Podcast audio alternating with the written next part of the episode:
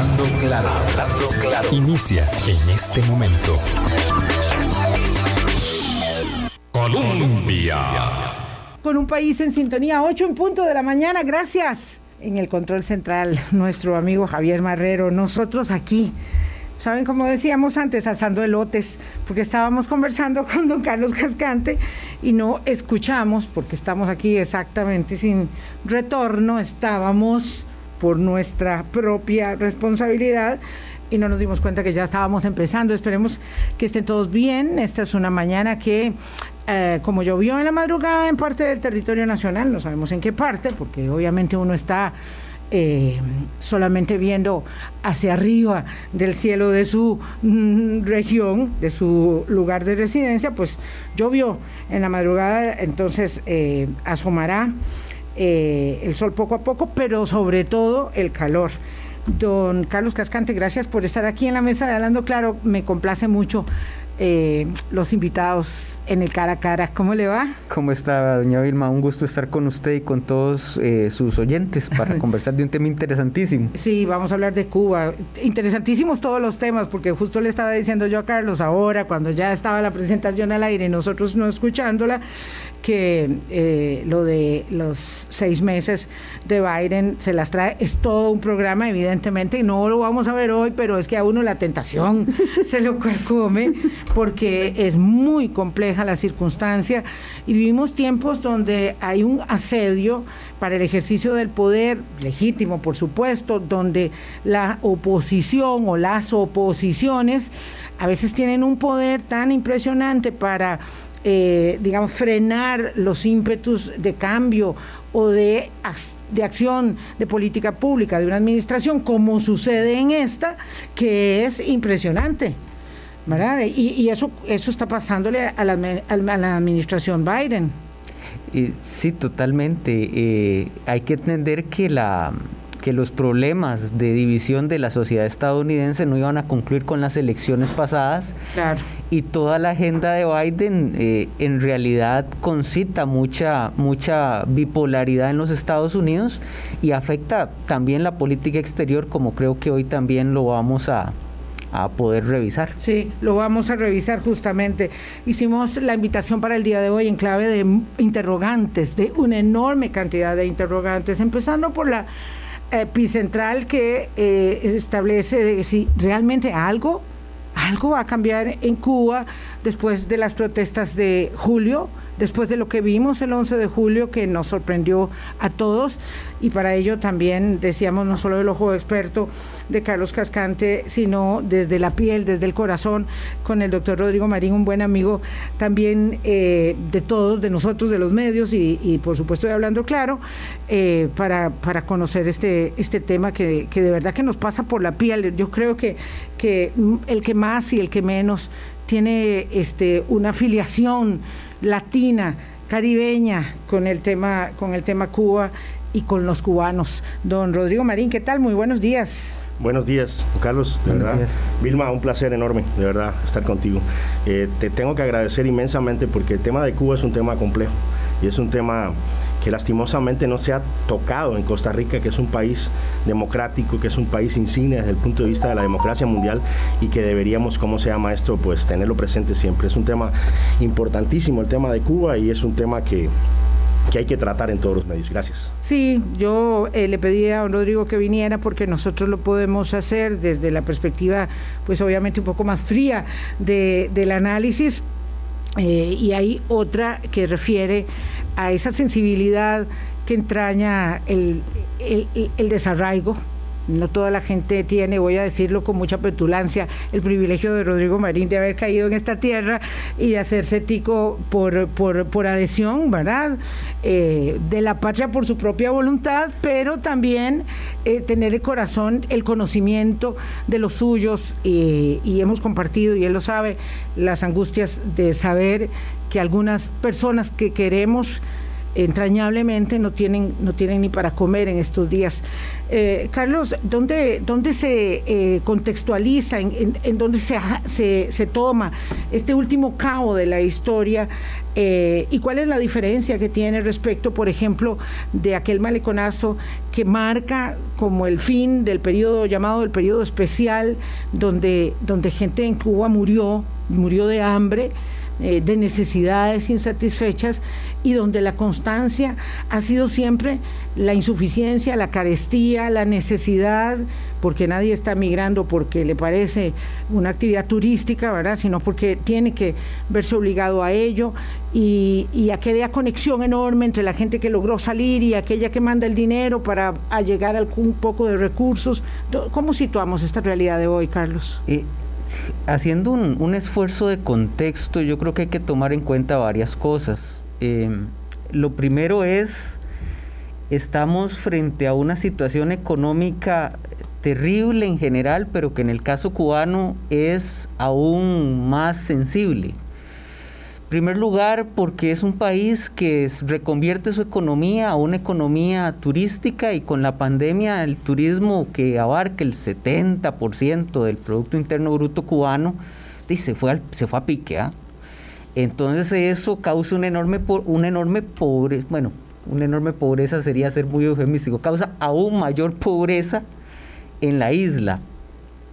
En segundo lugar, creo que, estaba, que Cuba está viviendo eh, un cambio generacional de sus líderes políticos que afecta la estabilidad del Partido Comunista sin lugar a dudas. Es decir, aunque el Partido Comunista cubano lo presente como una transición normal, sabemos que eso no es del todo cierto, los líderes, los líderes históricos de la revolución poco a poco van desapareciendo. Algunos desaparecieron anticipadamente por el propio régimen, ahora están desapareciendo por cuestiones de edad. Y eso afecta mucho la transición. Otro elemento que a mí me parece muy relevante de contextualización es eh, la situación en los Estados Unidos. Es decir, eh, desde la época Trump empiezan nuevamente a escalar las medidas de presión sobre la isla, sobre el gobierno cubano, y la administración Biden, eh, conociendo la bipolaridad que, eso podía causar en importantes centros de poder eh, electoral en los Estados Unidos, Florida, eh, decidió no cambiar inmediatamente la política exterior de los Estados Unidos hacia Cuba.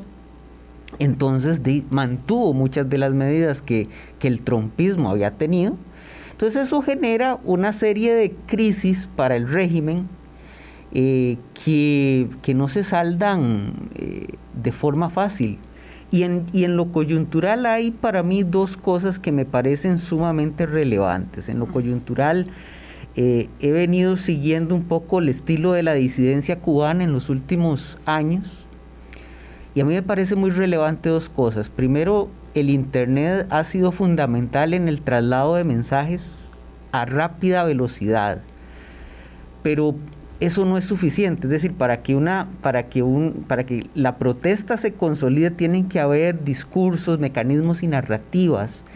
Y a mí me ha parecido sumamente interesante el surgimiento de dos grupos disidentes en Cuba, el grupo San Isidro y el grupo N27, si no me equivoco, que son grupos fundamentalmente de artistas e intelectuales, que era un sector muy copado por el, por el gobierno cubano que han desarrollado una serie de mensajes de protesta contra el régimen a lo largo de los últimos años, pero especialmente en el, último, en el último año y medio, que son, que son realmente fuertes y potentes como instrumento, digamos, de oposición al régimen. Parece que esos elementos son, son importantes de establecer. De entrada, don Rodrigo Marín, ¿cuánto, cuánto cuenta, cuánto marca en la narrativa eh, poder borrar eh, de esa página de la historia de Patria o Muerte eh, y cantar Patria o Vida. Patria y Vida. Patria y Vida.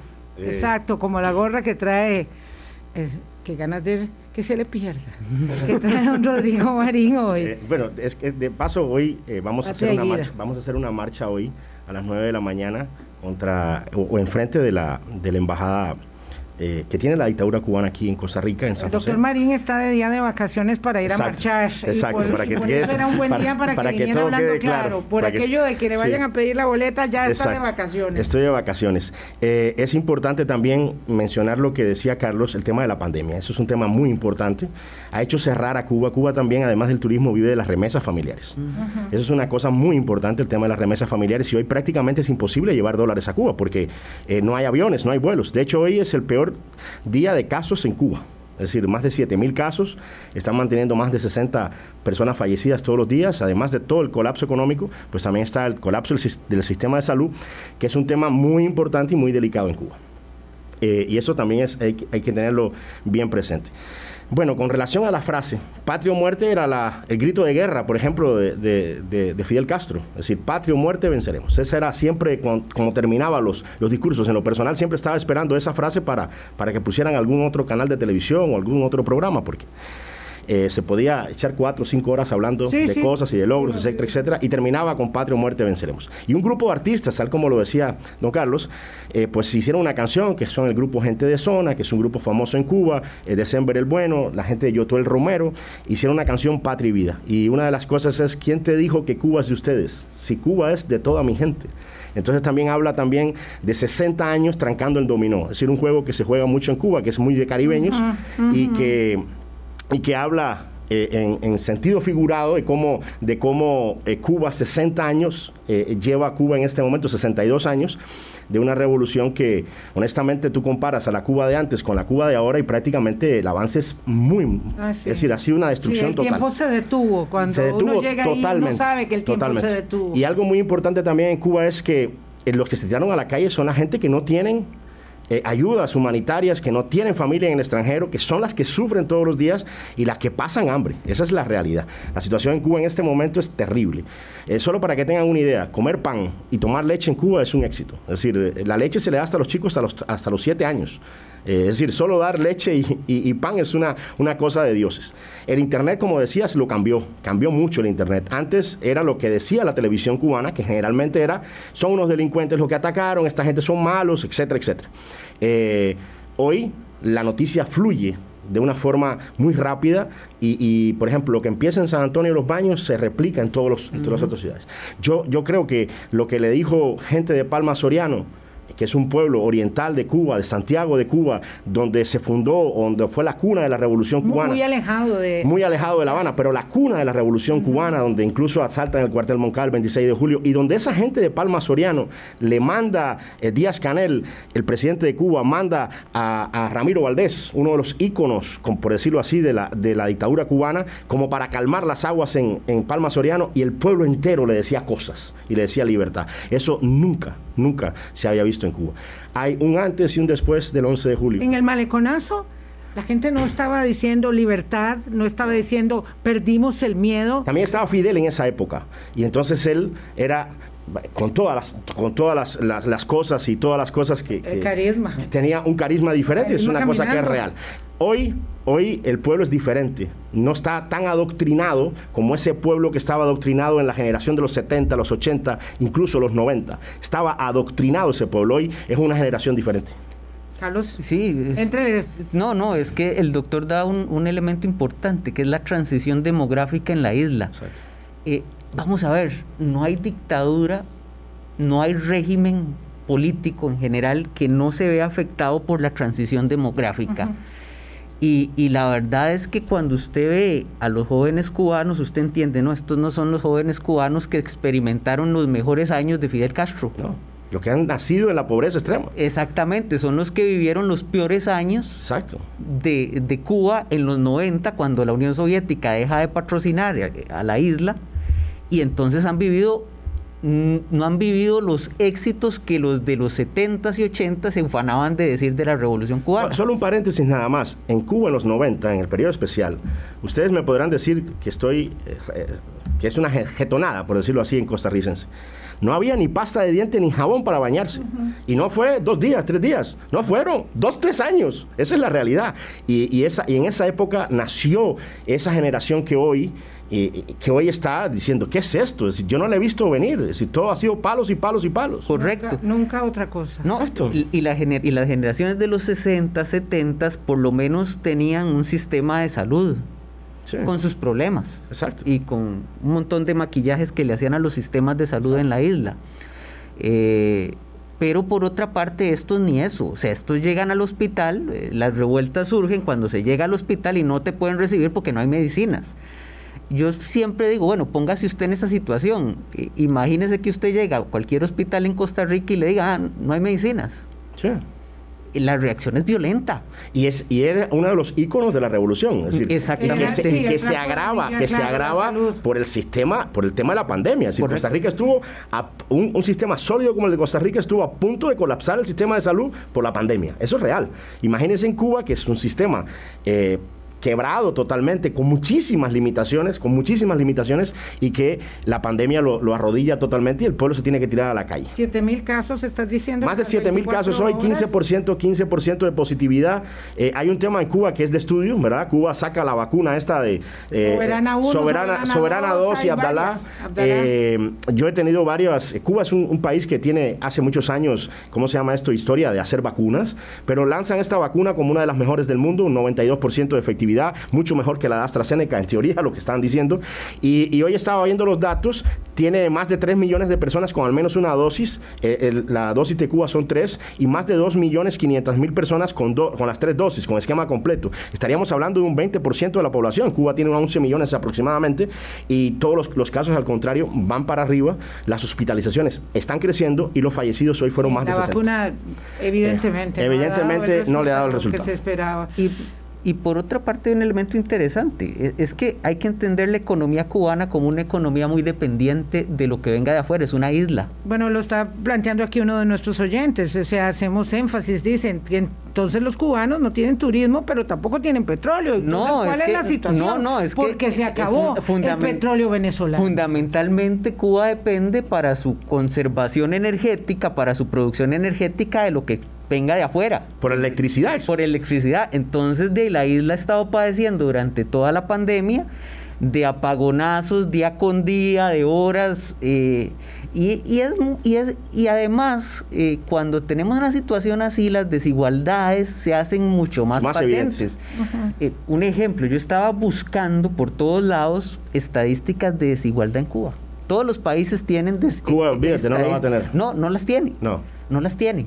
Es decir, el gobierno cubano no produce estadísticas de desigualdad económica, o sea, no sabemos realmente cuál es la diferencia entre la gente que tiene una posición privilegiada en Cuba que puede comprar en las tiendas especiales. Es el régimen, la gente que está ligada al régimen, claro, por eso es que no hay, porque todos los demás son pobres, pobres. Exactamente. Exacto. Y se ha apretado mucho más ahora porque, por ejemplo, para yo mandarle dinero a mi familia es un enredo, es decir, no hay forma, es decir, porque nadie viaja a Cuba. Antes tú le decías, Vilma, vas a Cuba, llévame 100 dólares a mi mamá.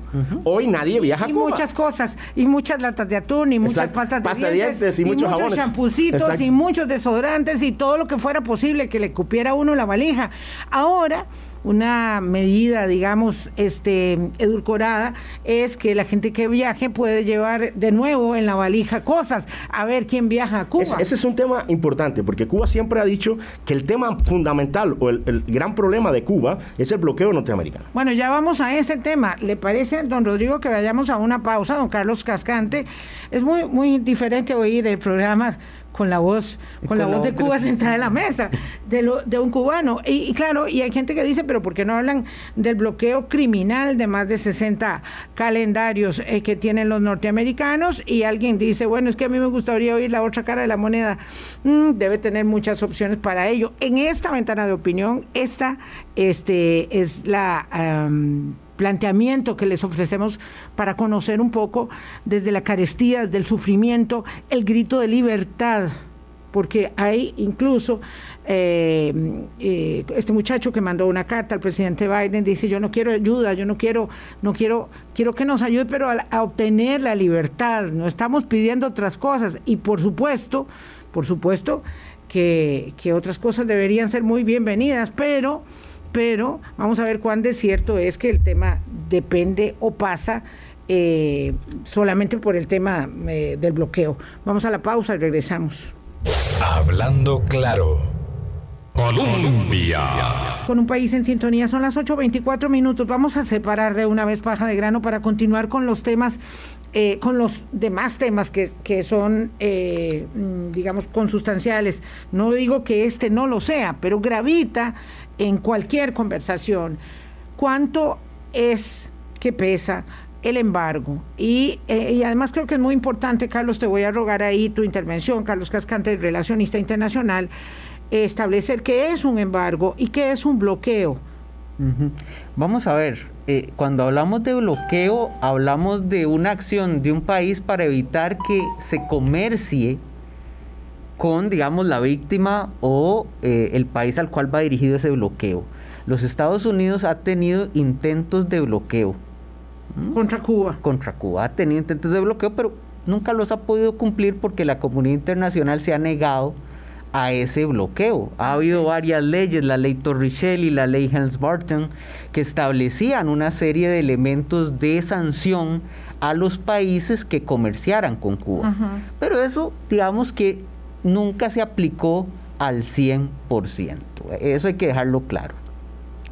En segundo lugar, en, actualmente lo que hay son una serie de medidas comerciales que evitan a las empresas, a ciertas empresas estadounidenses, hacer negocios con Cuba y un mecanismo muy complicado de compra por parte de Cuba de las empresas estadounidenses que pueden comprar en el mercado estadounidense. Eh, eso evidentemente causa efectos económicos. El bloqueo, el, perdón, el embargo está para causar efectos económicos y meter presión. Eso, eso sin lugar a dudas. Sin embargo, a pesar de eso, Estados Unidos es el principal proveedor de productos eh, de, productos avícolas a Cuba. Es el, principal, es el principal suministrador de productos avícolas a Cuba. Eh, ¿Por qué?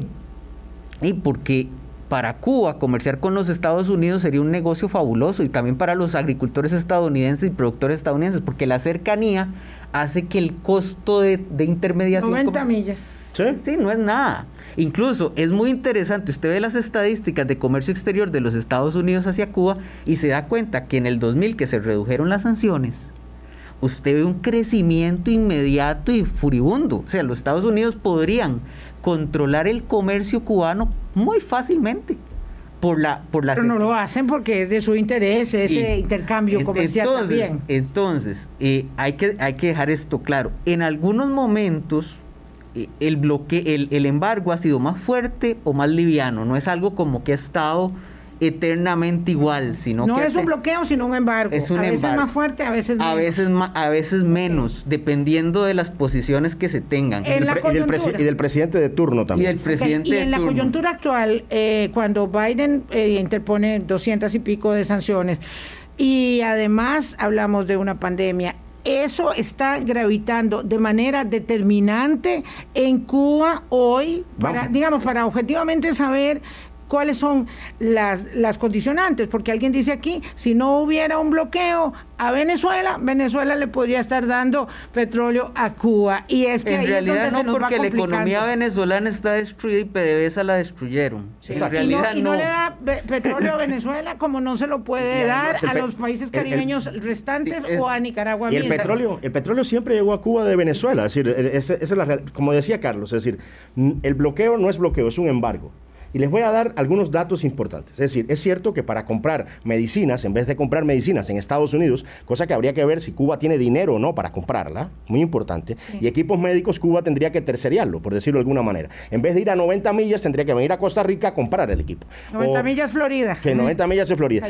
importante también esto, es decir, en Cuba hay Mercedes-Benz, ¿verdad? Hay Coca-Cola en todos los hoteles, hay, hay, hay muchas cosas que, que entran de otros países. Si, uno va de turista no tiene ningún problema. No tiene ningún problema. esa es la realidad. pollo, pescado, lo que quiera. Esa es la realidad. Y ese ha sido... Dólares. Y ha sido el tema más importante de Cuba eh, eh, durante 62 años el bloqueo criminal norteamericano, el bloqueo criminal norteamericano. Lo primero que hay que decir es que el bloqueo grande que tiene Cuba es la dictadura por 62 años. 62 años que han bloqueado a Cuba internamente.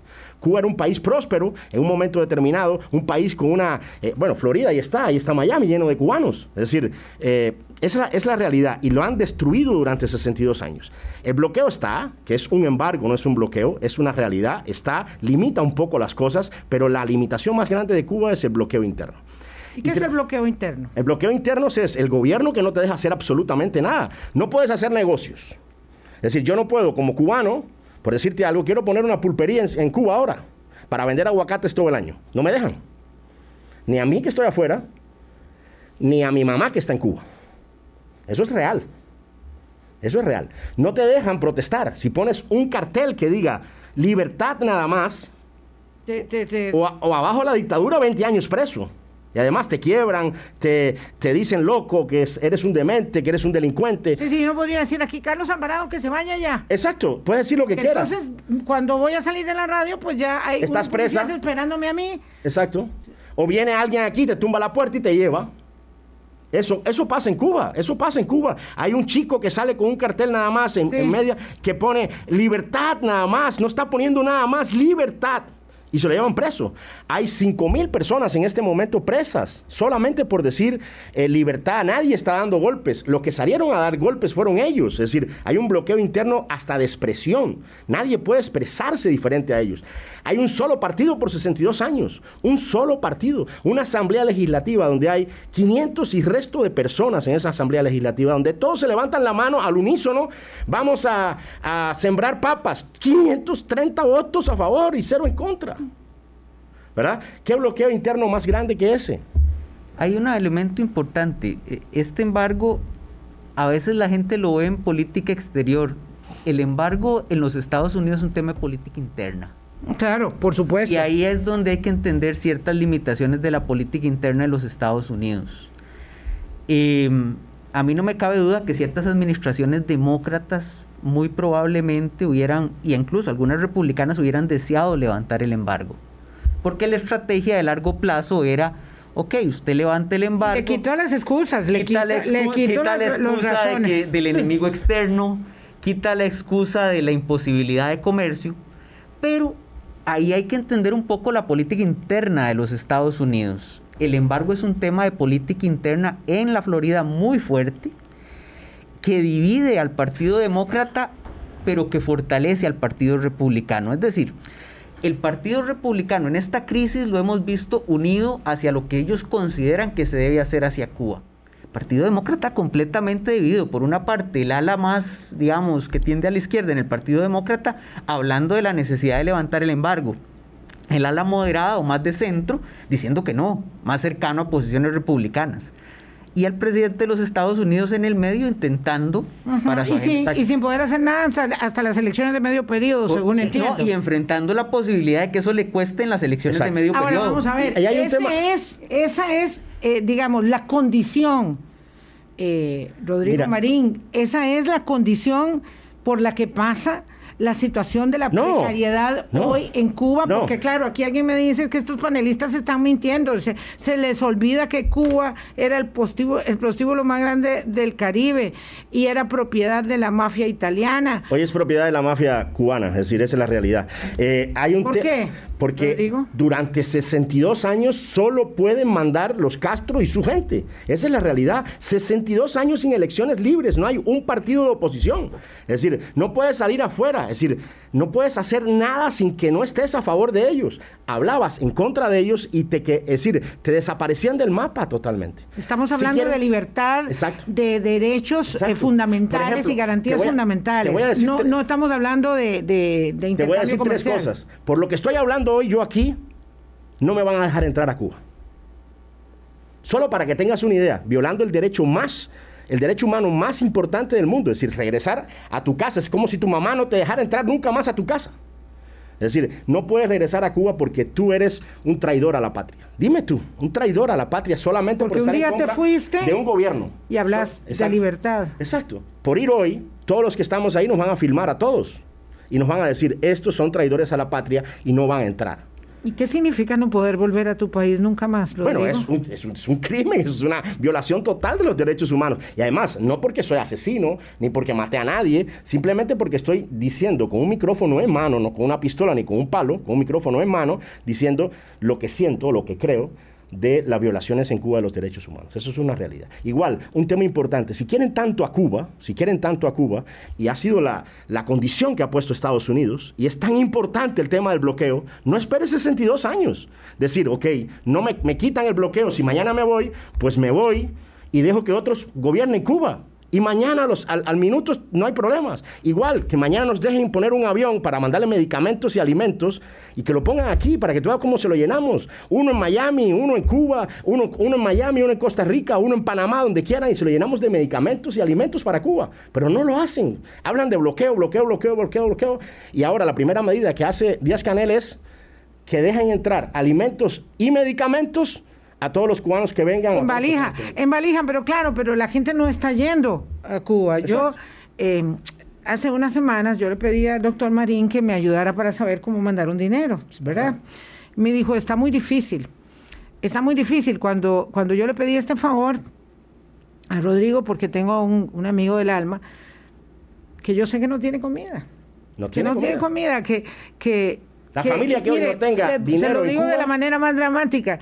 Em, esto no es. Esto no es relaciones internacionales ni ciencia política, es, es, es la vida misma. Y me dice, porque he sufrido mucho porque se murió su, su, perra que tuvo durante como nueve años, y me dice, a veces pienso que es mejor que se haya muerto, porque ahora no me preocupa tanto. Dejarle de comer. Y cuando tenía un huevo, uno, se lo daba a la perra. Y, y después vi a este tipo, y se lo digo de verdad, porque don Juan Valencia dice que se le hace un nudo en la garganta y se le salen las lágrimas de escuchar al doctor Marín, porque nosotros no apreciamos eh, los privilegios que tenemos y cuando veo a un tipo tirando huevos en San Carlos a las casas de los diputados digo yo pero esto es un crimen cómo se le ocurre tirar huevos eh, cuando cuando es que, cuando puede hacer protestas políticas más inteligentes una cosa ética por Dios. En Cuba pasó al revés el gobierno cubano mandó a tirar huevos a la gente que se fue a Estados Unidos. Y hoy tengo compatriotas y amigos y compañeros que han llevado huevos a aquella gente que le tiró los huevos. Eh, un huevo, un cartón de huevos, que es que es comida de costarricense todos los días, que la persona con más limitaciones en Costa Rica tiene acceso a un tarro de leche, a un pedazo de pan y a huevo, en Cuba prácticamente es un lujo. Y de verdad se los digo, de verdad se los digo, no estamos mintiendo, les estoy diciendo vivencias personales, ¿verdad? Que las he sufrido en carne propia y que mi familia todos los días lo sufre, todos los días lo sufre. Y no es olvidar el pasado de Cuba si nadie puede negar la intervención estadounidense en Cuba a lo largo de su historia. Es algo evidente y manifiesto desde Thomas Jefferson. Eh, pero cerrarnos a la posibilidad de criticar un régimen solo por razones ideológicas, a mí me parece que es caer eh, en una contradicción con cualquier teoría crítica desde la izquierda. La izquierda es fundamentalmente crítica, incluso de la propia izquierda. Y eso a mí me parece muy grave que usted nada más, porque régimen cubano eh, no lo pueda criticar y eche la culpa de todo lo que pase a potencias extranjeras, me parece eh, una falta a una búsqueda de la verdad y de la crítica a situaciones reales que se dan dentro de un país. Eh, un elemento muy importante, eh, ¿Cómo ha reaccionado el gobierno cubano a estos levantamientos? Fundamentalmente haciendo lo que la izquierda ha criticado en toda América Latina, la criminalización de la protesta. O sea, uno de los discursos fuertes de la izquierda es decir, bueno, cuando protestamos nos criminalizan, nos tratan de... Son delincuentes, son vándalos. Exacto. Eh, lo hemos visto en Costa Rica, cualquier protesta social ha sido calificada por muchos grupos políticos como vandalismo, cuando pueden tener razones muy válidas para estar levantados y, criticando al gobierno y manteniendo posiciones reprimidos de forma brutal en, un ejército. en Cuba en, Cuba, en, Cuba se ha criminalizado todo tipo de protesta. En febrero grupos de artistas se reunieron frente a al Ministerio de Cultura. frente al Ministerio de Cultura porque uno de los grandes perjudicados con las reformas constitucionales impulsadas tras la salida de Raúl Castro han sido los grupos de artistas. Se dieron cuenta que eh, estaban... Eran una fuerza. Eran una fuerza muy importante de distribución de, narrativa y de discurso crítico. fueron reprimidos.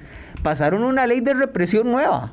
y les quitan, y les quitan, ¿cómo se llama esto? Todas las, eh, las ventajas que tienen, por decirlo de alguna manera, los, los eh, idealizan en contra de la revolución, no le dan más contratos. Es decir, es un tema que el que hable en Cuba en contra del gobierno, pero ya vamos a ver, libertad nada más, o no estoy de acuerdo con esto, estás en, un, en una ya estás en otro plan diferente a ellos. Si eres enemigo a morir de ellos. Es, una, es, una, una, criminalización de la protesta generalizada. O sea, no, hay posibilidad de hacer una protesta que no sea criminalizada. Ese es un enorme problema.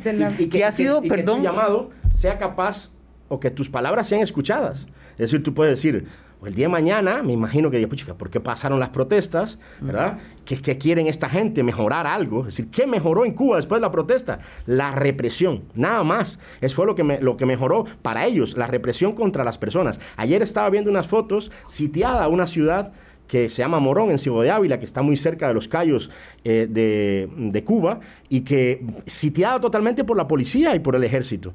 El, ejército y la policía con los equipos de última tecnología, etcétera, etcétera, y falta de ambulancias en la calle.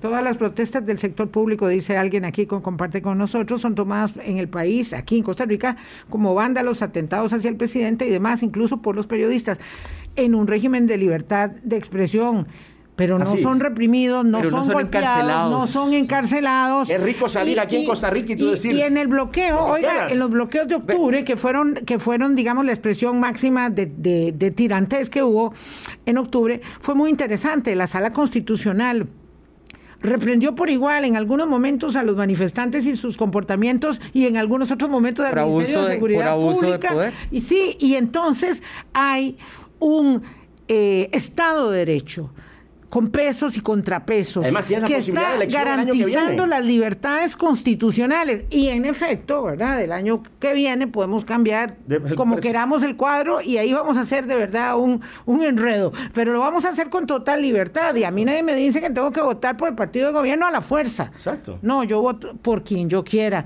Y además podré ir a votar en unas elecciones libres. Y no van a tomar ninguna medida porque tomes una posición a favor de Juan o de Pedro.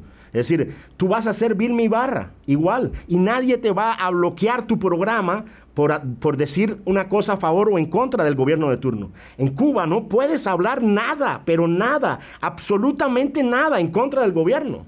Y no es el gobierno de turno, es el gobierno por el 62 años. Vamos a una pausa, 8.41.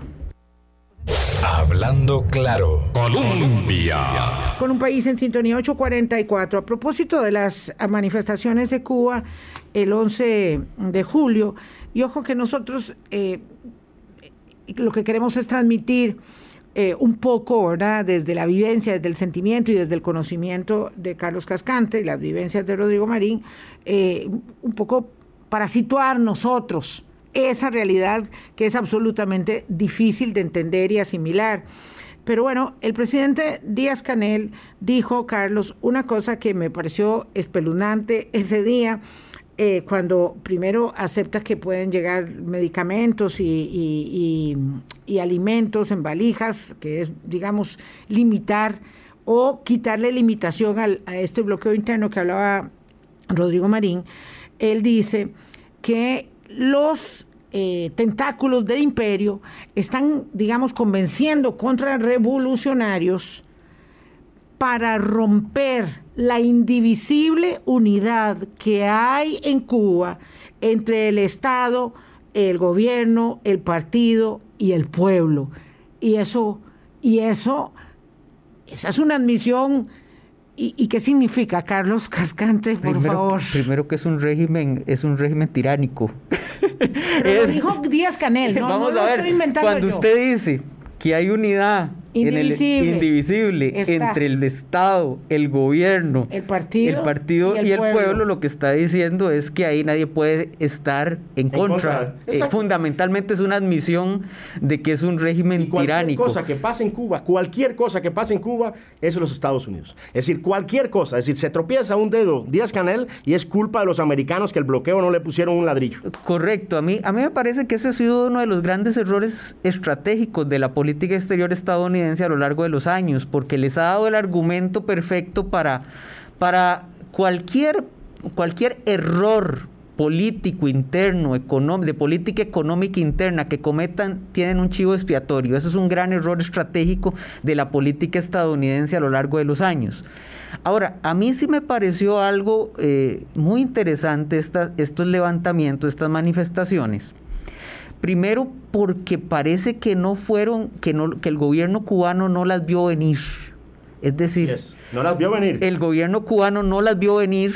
Es más, te, digo algo más. Yo creo que ni tan siquiera fue organizado por nadie. Eso quería preguntarle yo a Rodrigo Te lo voy a decir, es decir, yo casualmente estoy, en un, viaje, estoy en un viaje estaba conmigo la gente de, gente de zona, el grupo de gente de zona, estaba Mónico Pino, estaban gente que hoy eh, eh, son gente que, están hablando. La disidencia. Y todos eran, mira, mira lo que está pasando en Cuba, mira lo que está pasando en Cuba. Es decir, nos tomó por sorpresa, es decir, si lo hicieron preparado, fue demasiado preparado o fue algo... Fue en muchas partes. Y además fue yo creo que una, una explosión popular que, se, que el pueblo se da cuenta que en otro lugar lo están haciendo por las redes sociales. Y las redes sociales le están diciendo, mira cómo está San Antonio de los Baños y la gente tirada a la calle y gritando libertad. Y entonces en el pueblo de Palma Soriano hicieron lo mismo, en Holguín hicieron lo mismo, pero fue el mismo pueblo que se tiró a la calle. Decir que son los Estados Unidos, yo no le he dado nunca un 5 a ninguna persona en Cuba para que ponga un cartel que, que diga libertad porque primero me siento tan cobarde en no hacerlo yo y pagarle a alguien para que lo haga. Es decir, debe ser espontáneo eso. Y, te lo digo de corazón, no sé si lo habrá hecho gente, seguramente sí, pero yo no. Y muchos de nosotros no lo hemos hecho nunca. Lo ideal sería es que Cuba reconozca que el problema es de ellos, no de los americanos. Esa es la verdad. Sí, y por otra parte, me... Eh, eh, creo que fue espontáneo por otra razón. Eh, los servicios de inteligencia cubanos, que son de primer orden, de primer nivel, tanto que es parte de lo que exportan a, sus, a sus socios. Venezuela. Capacidad de inteligencia, que eso es algo que se eh. paga caro, que, es, que vale mucho dinero estratégicamente que tienen vigilados a todos los cuerpos de, a todos los centros de disidencia en la isla, eh, eso es eso es evidente. Igual que los Estados Unidos pueden estar apoyando a los centros de disidencia así del otro lado, los cuerpos de inteligencia cubanos los vigilan. Esto es un juego muy, digamos, de, de, entramado, muy, muy de abajo. E, es decir, aquí a la policía secreta cubana no se le puede ir una manifestación de este tipo sin saberlo antes. Es que es imposible. Pero se le fue. Entonces, la, la que no fue preparado. Es que, es que, es que eso es lo que, eso, esa es la situación que se está dando. O sea, que no, que no parece preparado porque hubiera sido descubierto y abortado previamente. Por otra parte, una cosa que me parece interesante, supongamos que fue preparado. Supongamos que hubo una, una, una organización previa. Una organización previa, ok, supongámoslo. Claro, que es lo que dice Díaz Canel, que hay un grupo de contrarrevolucionarios que están siendo entonces, traicionados, que traicionan la revolución, que convencen a otros. Pero si eso es, si eso es cierto, eh, es aún peor para el régimen. ¿Por qué? Porque entonces fue que la policía secreta está fallando en su capacidad de control de sus movimientos o se están haciendo de la vista gorda. No, pero creo que el régimen sabe que eso a mí no me parece, no me parece. Las redes sociales son el principal enemigo. No me parece, no me parece se posible. Habla de el internet y las redes sociales que son los nuevos fusiles de los barbudos del 59. eso lo vi en, en una cuestión en el país, pero Rodrigo quería preguntarte solo para que no se me vaya por el tiempo. Eh, en Cuba, me dice un oyente, hay todo un proceso electoral desde las circunscripciones, que son como, digamos, los barrios. Siempre he tenido la curiosidad de saber por qué la gente que quiere cambiar las cosas no lo hace ahí. ¿Los encarcelan o qué es lo que pasa? Y otra persona me pregunta por qué Leonardo Padura escribe sus novelas sin que lo censuren ni lo detengan. muy probablemente porque sea mm, partícipe del régimen, estoy seguro. Es decir, y, también ellos dejan, ellos dan la libertad a alguien ¿verdad? De decir cosas hasta un punto determinado, por ejemplo, eh, Silvio Rodríguez, Pablo Milanés. Eh, para que se proyecten se proyecte un poco y eso, y, eso es normal. ayuda al régimen y eso, y eso es normal para... ¿Y qué pasa con las elecciones internas? las elecciones internas, se lo dice alguien que vivió 27 años en Cuba, ¿verdad? Que participaba en todas las reuniones estas de por, para eso. Mira, eh, si hablas en contra de la revolución cubana un día y dices, mira, hagamos eh, un partido hagamos un partido distinto ese mismo día, a ti, a tu mamá, a tu papá y a todo el mundo los votan del trabajo y le hacen cualquier cosa. No es posible que salga nada, absolutamente nada de esa reunión, ¿verdad? Que no sea cortado inmediatamente por, por el ente superior. Así, de sencillo todas las personas que gobiernan Cuba, todos, desde, desde la parte baja hasta la parte alta, todos son del régimen. ¿Y por qué decís que esto es muy normal? Esto de que, digamos, por ejemplo, Leonardo Padura puede sí, vea, usted, usted, usted lo puede ver, usted lo puede ver en todos los regímenes de este tipo.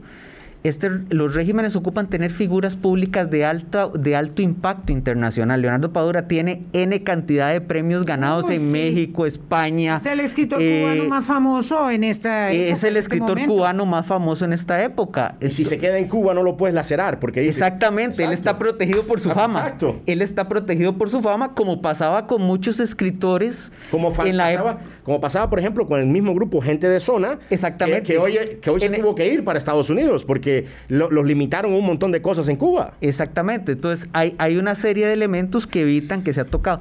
Por otra parte, eh, hay que tener claro que en el régimen, digamos, político de Cuba, es un régimen fundamentalmente hasta hace mucho tiempo de partido, hasta hace muy poco tiempo de partido único. Apenas se ha abierto un poquito con las reformas del 2019 en la parte más baja del. Alguien dice aquí algo que es fundamental, ¿verdad? China es exitoso porque produce eh, bueno, Nicaragua subsiste porque tiene aparato productivo. Esa es la gran diferencia de Cuba. Y voy a hacer para cada uno de ustedes un minuto de cierre, minuto 15. Eh, señores, disculpen, pero el tiempo se nos fue. Otro día podemos volver a conversar, claro. ¿Algo puede cambiar en Cuba, Carlos Cascante? ¿Algo de verdad puede cambiar en Cuba con estas manifestaciones? ¿O vuelven a lo mismo, se encierran en la casa dolidos por sus detenidos, sin comida, sin medicinas? A mí me parece que eh, la eliminación de un régimen de más de 60 años de construcción de lealtades, eh, de construcción de, de vidas de personas que reprimen a otras, es muy difícil de cambiar rápidamente. Eh, siempre está el cálculo, bueno, es que con estos con los que yo estoy reprimiendo me va mejor que si cambiamos de régimen. Ese es un cálculo que siempre se hará. A mí me parece que estamos en una situación ya de un enfermo crónico eh, que va a seguir presentando este tipo de, de, manifestaciones cada vez más fuertes. Pero de eso a pensar que se caerá mañana, pasado, eso, eso ya es otra historia, no lo veo tan cercano. Rodrigo Marín, bueno, ¿algo va a cambiar? Pues yo honestamente creo que, mm, como que, es, que es difícil. Ojalá, yo creo que hay un antes y un después del 11 de julio, eso es una realidad. La que se tiró a la gente, la, que, la gente que se tiró a la calle es la gente que no tiene familia en el extranjero, que no tiene familia en el gobierno y que sufre todos los días. Y eso es una masa muy grande. Las redes sociales son un, elemento que ellos no tenían en cuenta, que con total seguridad, y se los digo por, por, vivencias con, el grupo gente de zona que estaba y todo, donde lo que están diciendo ellos es, eh, nos impactó de la forma que se, eh, que se disparó esa, esa, ¿cómo se llama esto? Esa, esa protesta. Esa protesta. Y lo otro que hace falta, y es un tema que, que, voy a tomar el micrófono acá para decirlo, hace falta que los países democráticos, empezando por Costa Rica, den un golpe en la mesa y rompan relaciones con, el régimen cubano. Es decir, lo menos que puedes hacer es hasta que no liberen a esas personas que no hicieron nada, ¿verdad? Hasta que no mejoren las condiciones en Cuba, yo no puedo tener relaciones con un régimen criminal como la dictadura cubana. Pero no solamente Costa Rica, Costa Rica porque es un país que no tiene ejército, es un país que tiene una democracia sólida de muchos años, sino tienen que hacerlo los demás países latinoamericanos, los demás países democráticos del mundo. ¿Eso cambiaría en algo las cosas? Yo creo que sí, es decir, por lo menos el gobierno dirá, dirá, me están haciendo fuerza, me están haciendo fuerza. Bueno, obviamente el destino de, sufrimiento del pueblo cubano eh, todavía tiene si tú condenas nada más capítulos si tú nada más un, un, gobierno condena nada más lo que pasa en Cuba que es lo menos que puedes hacer a Cuba le entra por un oído y le sale por el otro sí claro le mandas una carta, le entra por un oído y le sale por el otro. Pero le dices, voy a retirar mi embajador de Cuba, de, de La Habana, ya la cosa cambia. Lo dejamos ahí continuaremos. Muchas gracias de verdad Rodrigo Marín y Carlos Cascante por haber estado con nosotros este jueves. Mañana conversamos con el titular de salud, el doctor Daniel Salas. Chao. Hablando claro, hablando claro.